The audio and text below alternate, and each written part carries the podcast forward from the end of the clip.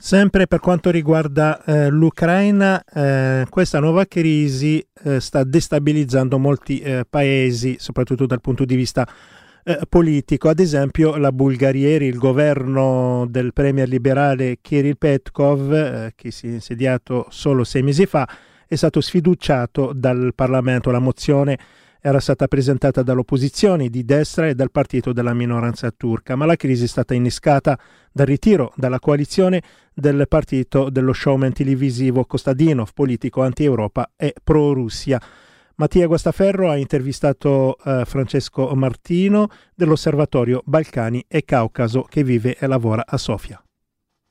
Secondo le regole parlamentari bulgare, eh, il Presidente della Repubblica proverà a creare un nuovo esecutivo con eh, l'attuale composizione del Parlamento, eh, però sembra piuttosto improbabile che eh, le forze politiche che eh, non sono riuscite, per così dire, a mantenere eh, la maggioranza siano in grado di formare un nuovo, un nuovo governo. Quindi la prospettiva che eh, sembra più probabile al momento è quella di andare a nuove elezioni anticipate,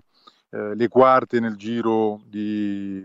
un anno e qualcosa, una situazione che in qualche modo conferma la forte instabilità della politica bulgara negli ultimi anni. Eh, la caduta del governo, da che cosa è stato provocato, ha pesato in qualche modo la guerra in Ucraina? Naturalmente per gli osservatori internazionali gli elementi di politica estera internazionale sono quelli più succosi, più interessanti, quindi sicuramente c'è un elemento dovuto a tensioni interne alla maggioranza dovute a diverse eh, sensibilità, per così dire, rispetto alla guerra in Ucraina. C'è anche la questione eh, molto calda eh, della, del veto alla Macedonia del Nord per entrare nell'Unione Europea, cui, di cui si è molto discusso, questa nuova proposta del, arrivata dalla presidenza francese, eh, che però non sembra almeno per il momento essere riuscita a smuovere le acque rispetto appunto alle prospettive europee della Macedonia del Nord, eh, che ricordo appunto vede il veto della Bulgaria da un paio d'anni,